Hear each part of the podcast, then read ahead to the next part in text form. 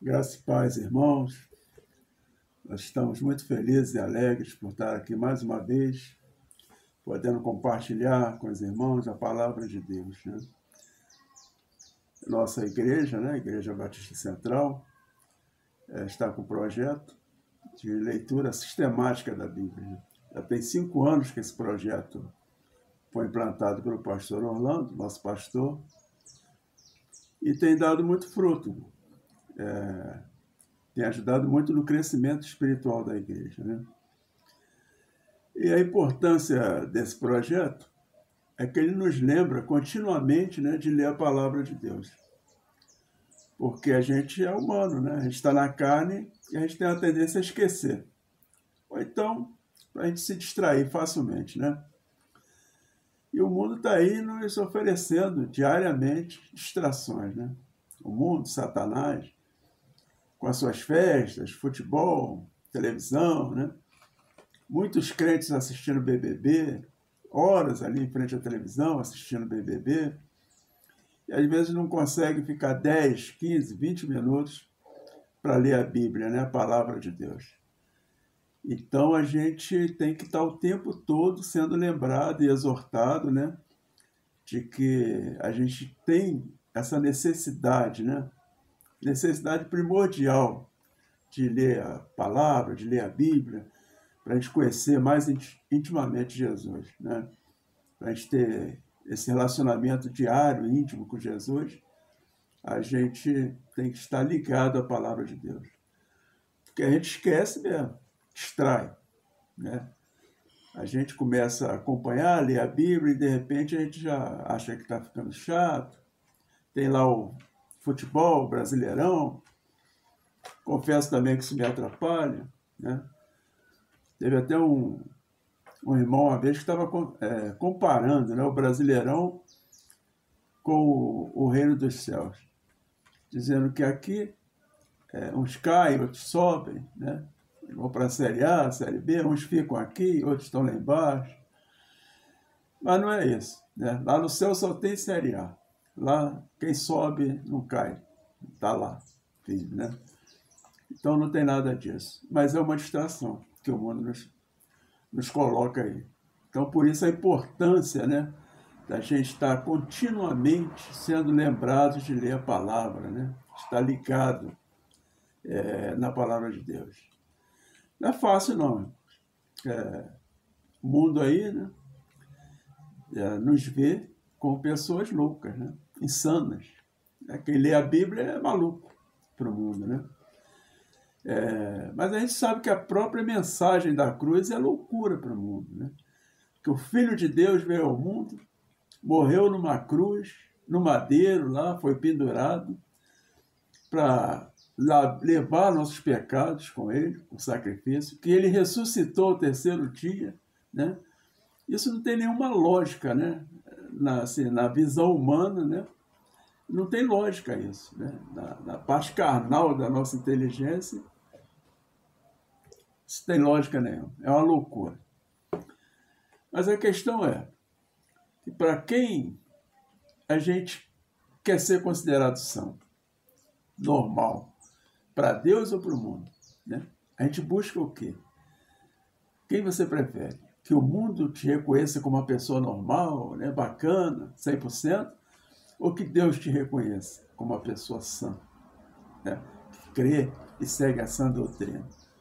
Eu prefiro ficar com Deus, não é verdade? Muita gente se incomoda. Ah, não, mas você é crente, você é contra homossexuais, contra... Não tem nada disso. Eu não estou preocupado com a sociedade. Eu não sou contra ninguém. Eu sou contra o pecado. Né? Se a palavra de Deus diz que essas práticas é pecado, que separa o homem de Deus, eu sou contra. Não importa a sociedade. Eles vão dizer que eu sou retrógrado, maluco, né? radical. Mas não tem nada disso. Tá certo? A gente que lê a palavra, conhece a palavra, a vontade de Deus, vai ficar com Deus, não com o mundo. Né? Agora a gente tem que entender é uma questão interessante. Né? Que quando a gente começa a conhecer, a ler a, a palavra de Deus, a gente tem que entender que a gente não sabe nada. A gente não sabe nada da palavra. Né? Que só os versículos ali você lê, isso não vai te dizer nada. Tá certo? Porque se você não tiver o Espírito Santo dentro de você, no seu coração, para te mostrar, te falar, né, do que existe ali de verdade, você não vai saber, você não vai entender. Não adianta ter a palavra. O mundo tem a palavra. Os judeus têm a palavra. Testemunha de Jeová, Adventista, Espírita, né? Até os LGBT aí vai lá na Bíblia e pensa lá aquilo que, que interessa para eles, né? Mas eles não têm o Espírito Santo. Né? Então eles têm assim, um entendimento intelectual da palavra. E nós temos um entendimento, além do intelectual, um entendimento espiritual da palavra de Deus. Por isso que é importante a gente estar em comunhão, né? estarmos com o Espírito Santo né? no nosso coração, o tempo todo. Tá certo? O profeta Oséias né, falou com muito, muita propriedade.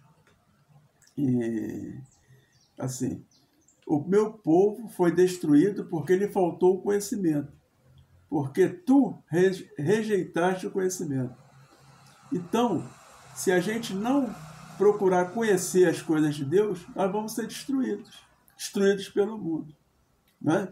O Senhor nos mostrou onde estaria a libertação. Ou seja, a libertação está no conhecimento né? e não na ignorância da verdade de Deus. Né? Por isso que a importância da gente conhecer a Jesus através da palavra de Deus.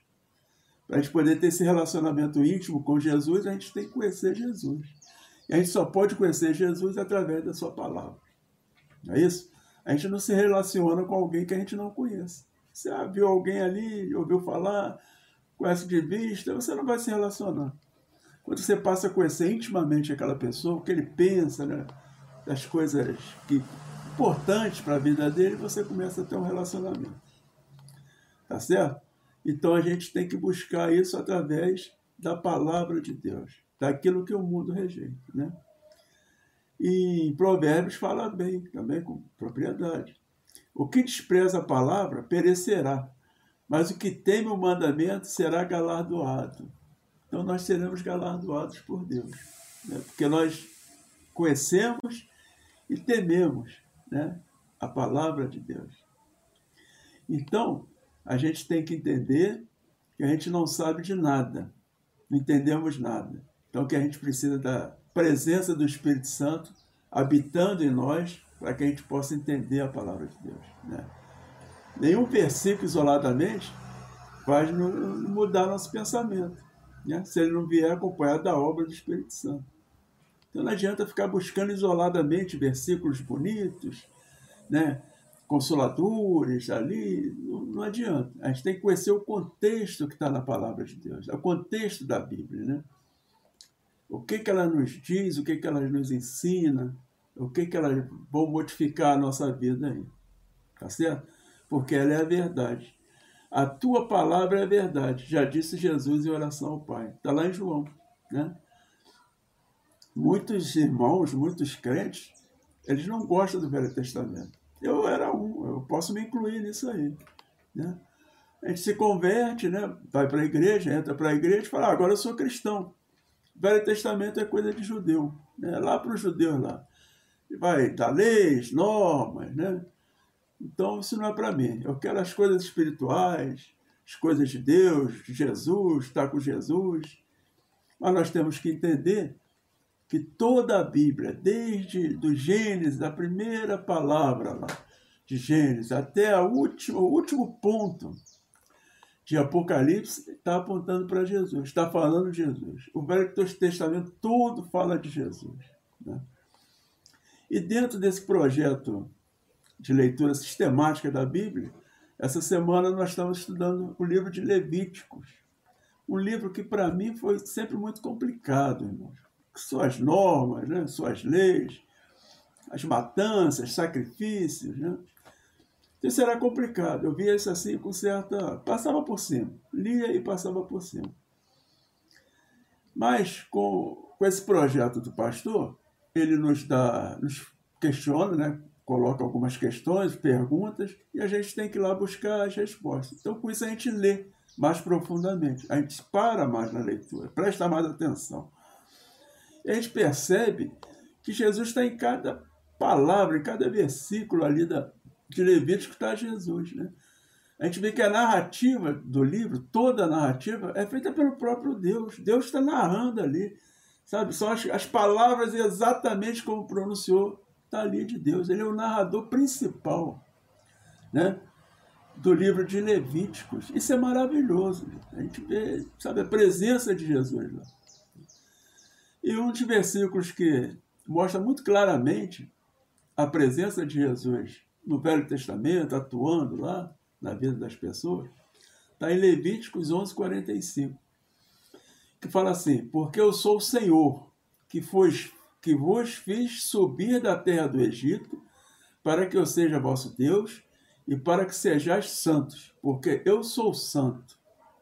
Jesus é o Senhor. Jesus é o Senhor. Então, quando ele diz porque eu sou o Senhor, é Jesus quem está falando. Jesus está se revelando, está se apresentando ali. Né? Nós vemos isso em Filipenses 2,11. E toda língua confesse que Jesus Cristo é o Senhor, para a glória de Deus Pai. Jesus é nosso Senhor e Deus é nosso Pai.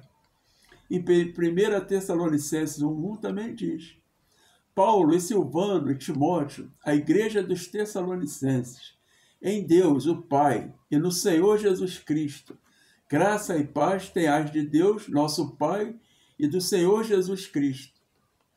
Né? Então, Jesus é o Senhor de Levíticos, do Velho Testamento. Está muito presente lá.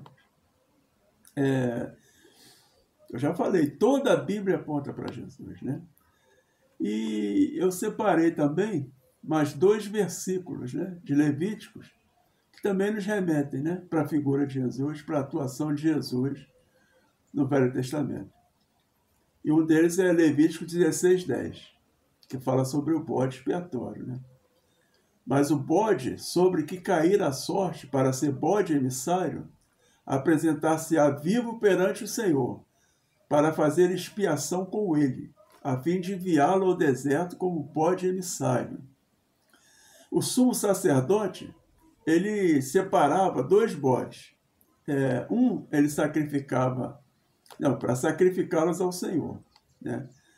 E é bem simples disso, né? O primeiro, um deles, morria pelos pecados, e o segundo espiava os pecados, né? Então, um representava a culpa e o outro o perdão. Essa era a função do bode, bem simples assim. Mas o nosso Senhor Jesus, na cruz, ofereceu um sacrifício assim mais nobre e superior, completo, definitivo, né? Porque Jesus não tinha necessidade de oferecer sacrifício por si, né? Ele apresentou a própria vida dele como oferta de holocausto pela culpa, né, da humanidade. Ele levou sobre si os pecados, né? E para que isso? Em nosso favor.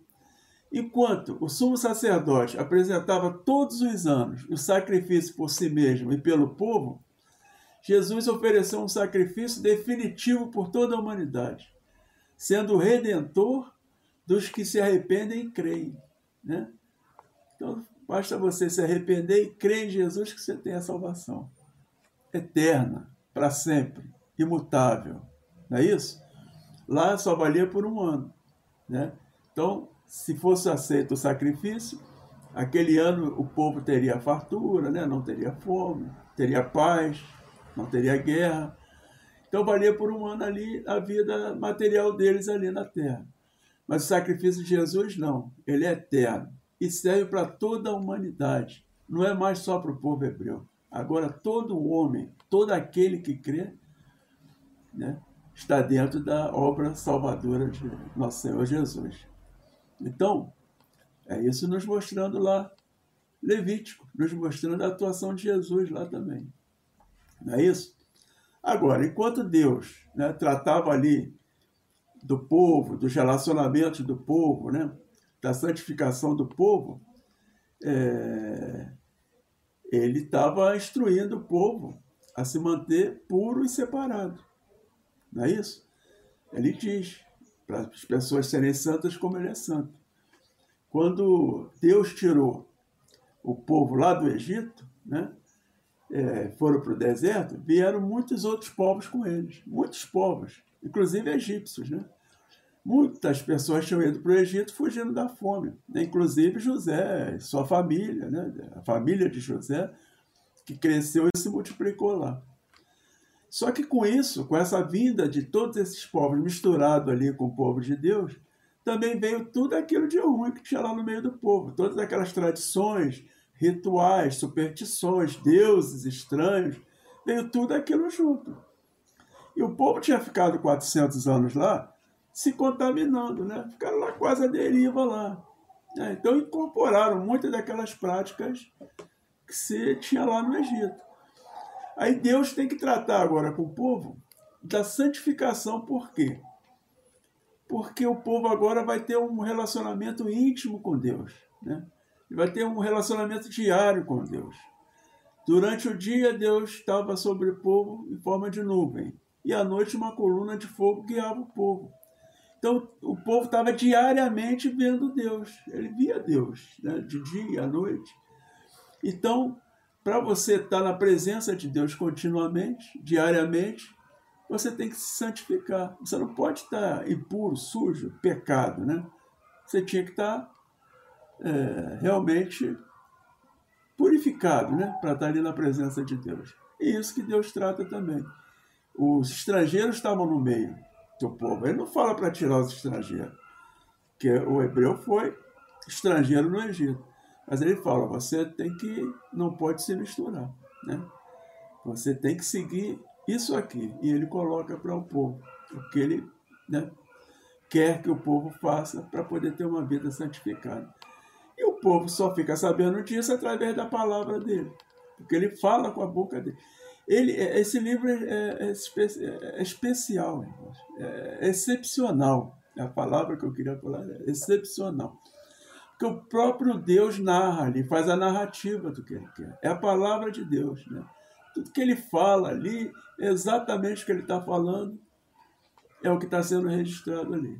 Então, Deus coloca diretamente é, o que ele quer para o povo ali. E o povo tem que se santificar para isso.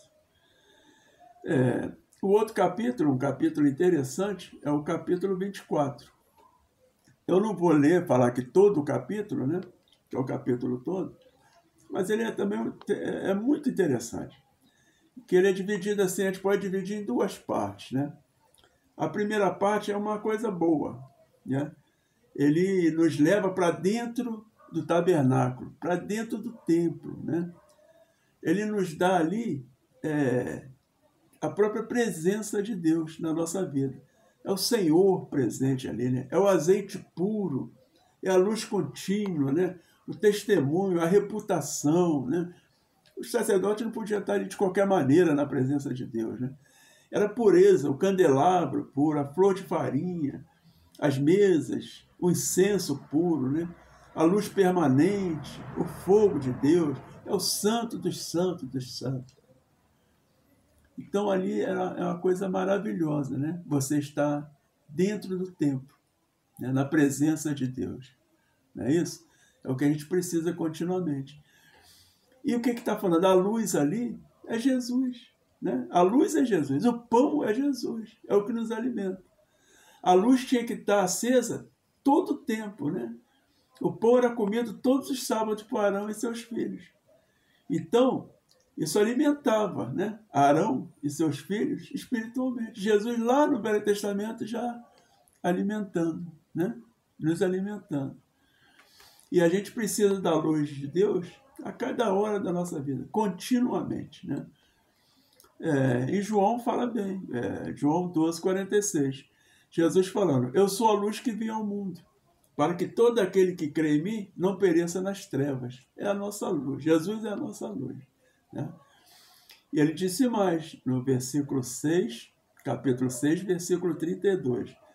Disse-lhe, pois, Jesus: Na verdade, na verdade vos digo: Moisés não vos deu o pão do céu, mas meu Pai vos dá o verdadeiro pão do céu. Né?